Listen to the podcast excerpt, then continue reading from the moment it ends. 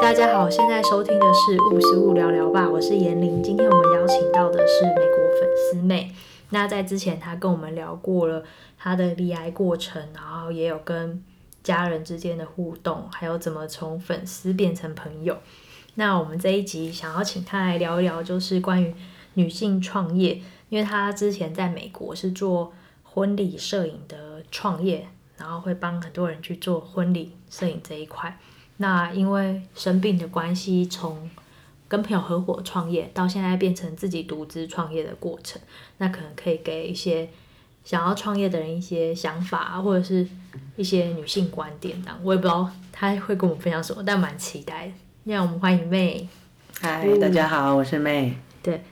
那不要聊一聊为什么会在美国创业啊？人家一般人要在美国找工作就很难，嗯哼，你还选择在美国创业？对，其实我还算是蛮幸运的，因为在年轻的时候，啊、呃，就去美国闯天下。其实也是想说给自己一个机会。然后，呃，我记得我在美国一个月的时候，我就找到工作，那我就就让我可以留下来嘛，留下来生活。然后中间玩呃玩转了，又换了另外的工作。那我前一个工作其实是做补习班的柜台，那老板是台湾人，但是那边的小朋友其实也是都是家长都是亚洲人嘛，那华人家长就是会对小孩子的功课特别要求，所以其实补习班这个行业在。在美国其实还是也是蛮兴盛的这样子，然后在那个工作也做了六年，那自己有存了一些钱这样子。那其实有时候我觉得天下无不散的宴席，虽然我一直一度的认为觉得说我会在那个补习班，然后退休致死，因为我老板其实对我非常的好嘛。那可是后来好像就是缘分就是尽了的时候，我就跟老板说，那我就做到现在这样子。那后来之后沉寂了一段时间，大概一年的一年多的时间，然后我就觉得说，哎，好像是不是该要做一点什么为自己？就是因为身身上有一点钱，但是也没有特别的想法，然后刚好有一因缘际会认识了我的呃我的合伙人，那因为他也是一个台湾人，他是一个摄影师，那他就说，哎，那我们就是在长岛。呃，开设一间呃婚礼摄影公司这样，那所以我们几乎也是从零开始，那只是就是说所有的东西对我来说都是新的，嗯，然后后来也是摸索，因为我们的我的客群比较特别，我不是做很传统的亚洲人，也不是做传统的美国白人，那我的课程是比较多像印度啊、或者是巴基斯坦，然后后来延伸到现在做的是。呃，盖亚盖亚尼斯，呃，盖亚尼斯，对，他他们是南美洲，其实在美国的南就是南南，南对南边，它是南美洲的呃巴西的旁边的一个小国家叫盖亚那，然后还有一个国家叫呃千里达 Canada，对，他们是那边的人，但是他们。他们其实是我有他们呃，虽然好像他们长得像印度人，可是其实他们不是印度人，他们是可能是早期的印度人，就是移民到那个那两个国家，然后跟当地的黑人啊，或者是跟当地的嗯、印印度人，就是他们就是就是生的小孩，所以他们其实是皮肤偏黑，可是他们不会讲印度话，就是他们，但是他们还是。拜呃，他们的那个宗教信仰还是印度教或者是回教，那也有呃基督徒跟天主教，但是印度教蛮多的。那他们也会吃咖喱，可是他们其实他们的餐是 Guyanese，他们不是就是不是印度人。但是我我我我怎么会选这些客群啊？就是因为因为他们其实很注重婚礼，他们对，因为他们的族群呢、啊。在在纽约，其实他们是好像是第二大移民民族在住在纽约，然后然后他们的 community 很大，他们随随便便一个，比如说，哎，我跟你介绍我的 cousin，然后我说 OK，那是哪一个 cousin？他说我也不知道，他是我第三四十个、三十五个 cousin，或者是他是我第五十个 cousin 这样子，因为他们的家族都是很大嘛，这样子，所以就是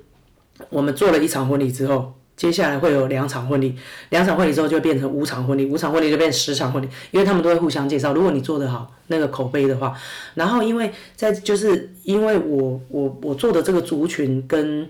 呃就是我完全没有料想到说，哎，我怎么会接触到这个族群？所以我开始去研究他们的婚礼，研究他们的文化，然后研究他们的呃所有的细节。然后从照片里面，虽然有时候我不是每一场婚礼都会去，可是我会从照片去看到他们的细节，然后去更理解他们他们所呃所谓的一些啊、呃、仪式。在意的点。对对对，还有他们在意的点。然后更精进，然后就变成这一块变成你们的强项。对，因为我是一个很喜欢去打破砂锅问到底的人，然后我会去钻研。就是我刚刚讲的只是印度教，还有但是我们还有回教，还有锡克教。还有像其实最简单的就是 Christian，呃，基督教，因为他们的仪式啊，就是其实就是像教就在教堂，然后教堂完之后就是去嗯、呃、做 reception，就是宴客。对，基督徒他算是对我来说是最简单的，其他反而更难。对，天天主教还会稍微复杂一点，对啊，然后天主教它还有分东正教，对，就是很好玩。我觉得当我接触这些婚礼的时候。我会觉得非常的特别，然后我会，我其实蛮研究于这个过程，就是说，你看看到看到不同的文化，然后看到不同的，他们会其实很想保留他们他们的他原本的样子，对他们原本的婚礼的样子，他不要你给他他你想要的那一种，对啊，因为你的诉求刚好是你去贴近他们的文化，对，你试图用他们的语言跟他们沟通，对，他们可以懂的东西，对。那我觉得那真的很大型，而且又是移民，然后大家在美国大熔炉相遇，对，他们在异乡想要找到自己的家乡的根，对。但像像有时候我在跟客人呃做呃对谈的时候，因为他们来问，然后他们就说，哎，他们看到我一个亚洲人。然后讲英文有口音，他们就会想说：我该相信这个人吗？呃，我该把我这一生最重要的婚礼交办交代给他吗？这样子。但是当我开口的时候，还有我给他们看我们的照片作品的时候，还有录影作品的时候，其实他们都会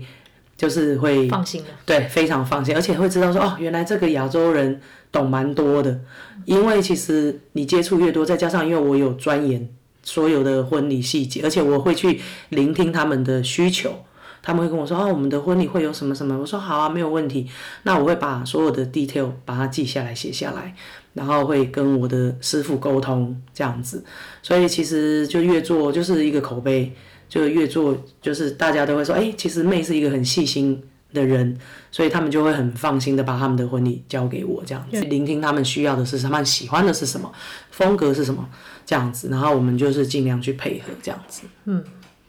那从那个就从妹的分享听起来，就是对这个产业非常有热情。对，而且我觉得听完跟台湾的婚礼感觉差差很多。他婚礼感觉是有一个样子。他们所谓的 party 真的就是真的就可以跳舞跳一个晚上。大概八个小时啊，没有，就他们可以连跳大概，因为你你知道你，我相信你们大家应该有听说过，真正的印度婚礼在印他们的印度他们的国家，其实他们是举办一个月，最长的婚礼就是有做过五天，五天连续五天，五天算长了，都要拍摄，对。因为真的蛮蛮蛮花钱的，因为你纽约嘛，美国，对啊，然后加上五天包那个场地，对，人人很贵，美国的那个，对，美国的人工很贵嘛。然后，但是真的就是你可以感受到他们的那。是跳印度舞吗？还是跳？对呀，对呀，就是你看到宝莱坞那种。对呀，他们都是穿传统服装。其实呢，其实没有没有，我我我不会跳他们的舞蹈，但是因为他们的。呃，宗教就是他们其实比呃他们的 ceremony 就是呃他们有那个宗教的 ceremony，他们就一定要穿他们的传统衣服，然后他们的 reception 就是宴客的时候，他们可能就会换成白纱西式的这样子。那西式的话，像我通常去参加去我的客人的婚礼，我都会穿礼服嘛，然后小礼服啦，就然后但是其实我本来其实就想说我要去买那个印度的传统衣服，那我去参加他们的仪式的时候，我就可以穿上他们的传统。的那个衣服，然后呢，可以融入，就是比较融入他们。因为其实每一次去婚礼的时候，像我啊，还有我的师傅们，都是我们都是唯一唯二、为三的亚洲面孔，对，在那个婚礼上。那所以其实我们也很突兀，所以呢，就是他们会觉得说，哎，为什么我的亲戚会在结婚的时候请这一群亚洲人来拍摄？所以他们一定会对我们产生好奇，然后就会来问说，哎，请问你有名片啊？你们有没有 Instagram 啊？你们有 Facebook？我们想看看你的作品，这样。那所以我们在这个过程当中，其实我们的亚洲面孔其实就是一个很好的，对，就是其实就是一个招牌了这样子。然后他会就是，然后看完我们的作品，其实我觉得我们台湾人或是亚洲人的拍摄照片这一方面的，其实我觉得我们还是蛮强的哎，嗯，就是说拍的呃很多照片啊，美感吧，应该是这样说，美感我觉得其实我们都还蛮蛮蛮棒的，尤其是像我们台湾人这一方面，就是能够到美国发展又活得下来的，对，因为我们真的是我们的对，因为我觉得我们的照片像台湾的婚纱。不是很大家都很重视婚纱照吗？嗯、所以你看随随便便，我觉得在台湾的网站，任何的呃，台湾连现在一般人都很会拍、欸，大家都会精益求精。啊、因为如果你没有精益求精，大家就不找你了。对啊，对啊，所以我觉得真的，我们我们台湾的台湾人，就是亚洲人的那个那个点还是蛮蛮强的啦，就是算是很很有竞争力。比比较比较对，因为印度人他们虽然很喜欢拍照，可是其实他们真正好的摄影师不多，多对。或他们有一个样子，对，或者是你就像你讲一样，你在沟通上面是比较有弹性的，你会愿意为了他们的样子去保留他们想要的东西，嗯、不会一定要怎么样。所以你去当那个沟通协调者，对，我觉得让这件事情变得就是很很贴近他们的需。理事业来讲啊，就是那时候是跟朋友一起合伙做，嗯哼。那后来为什么选择自己独资？那自己独资现在做的方向是什么？嗯，因为那时候生病的关系，所以我把手上的工作刚好就是 pass 给我的股东的 fiance 未婚妻，那就让他们先去就是 take care 客人，因为毕竟我们很忙碌嘛，这样。然后后来很多事情，当我不在前线的时候，我觉得我发现我没有办法。Totally in control，就是教别人怎么做，就是或是怎么样去处理解决问题这样子。那然后所以后来就到最后，我就觉得，诶，好像我也不想再回到前线，因为我觉得那时候生病的原因，大部分也都是因为工作的压力这样子。那我就觉得，那既然我已经退退居到幕后的话，那我就不想要干涉太多。那一直到。啊，两年前底的时候，我就觉得，诶，如果是这样子，我的状态比较好的话，那我为什么就是其实，嗯，就是股东之间嘛，我就像我刚刚讲，天下没有不散的宴席。那如果股东之间，你的、你们的对未来没有同样的共识的时候，我就觉得那可能就是刚好是到了道别的时刻，所以我就呃毅然决然的离开了我一手创立的公司。然后就想说，那没关系，我毕竟对这一行我还是很懂，所以我就自己就是创立了自己的公司这样子。然后那因为这做这做自己的公司有好处，当然就是诶，我可以选择我要接的客人的数量，跟啊、我要接的什么样子的婚礼这样子，还有就是说，就是可能在在我最舒服的状态去做最高。啊，怎么讲？就是让我自己最舒服的状态去接我可以承受的那个量的婚礼。应该是说，以前就是工作，当然大家创业都会想把工作的那个业绩冲起来。对，我觉得彼此做，当然就会有一个当老板就想冲业绩。对。那因为你以前是这样，你已经经过了那五年的过程，那现在的过程就有点像要把时间还给自己，想要兼顾生活跟工作。对，没错。对，那如果自己做，你就不用担心说合伙人的压力，因为合伙人如果对方是。和彼此的期待，但会有点不同，因为我们经过生病之后，我们对生活的那个密度会期待会有点不太一样。对，没错。你会希望一边玩一边生活一边工作。对。对你不是没有要偏废吗？你没有没有要放弃每一个东西，但你也没有要焦灼在某个东西太多。嗯哼。对，那并不代表我们。不工作，而是我们选择一个让自己舒心的工作方式。对对，然后把一些焦点注意力也放在家人身上。对啊，对啊，还有生活上面。对，像我以前在工作的时候都没有注重饮食嘛，然后现在超注重。对啊，刚才帮我念了二十分钟。对，然后他讲的每一种我都不懂。对，想到现在就是会尽量的，就是哎，就是先吃起床，先吃饭，再工作。那以前是起床先工作，有空再吃饭。对，有空再吃饭。那现在就是对啊，那现在就是会尽量的逼自己，就是哎，起床先吃饭，然后慢慢的，然后再打开电脑看看 email，啊，回回讯息这样子，然后就是最舒服的状态来做工作。其实我觉得这样子也是蛮有效效率的。就放过自己，其实也不会做不好。对啊，那我的转念呢？对啊，那其实这样，因为去年疫情的关系嘛，所以都是那个工作都延后，延到今年。那今年就会我知道会很忙，但是没有关系，我就是好好的把他们该休息的时候休息，对，把该忙的时候忙，对，把婚礼处理完，然后也是也是可以好好的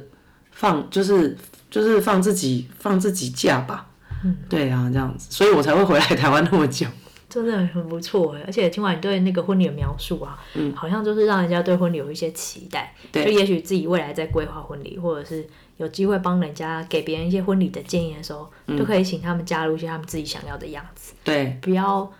不要就这样就过，好像很难得的一个机会，对啊，婚礼也不会每天办，对好像就是很不错，因为如果妹这样的一个就是很细心聆听的人，我觉得对新娘来说就是。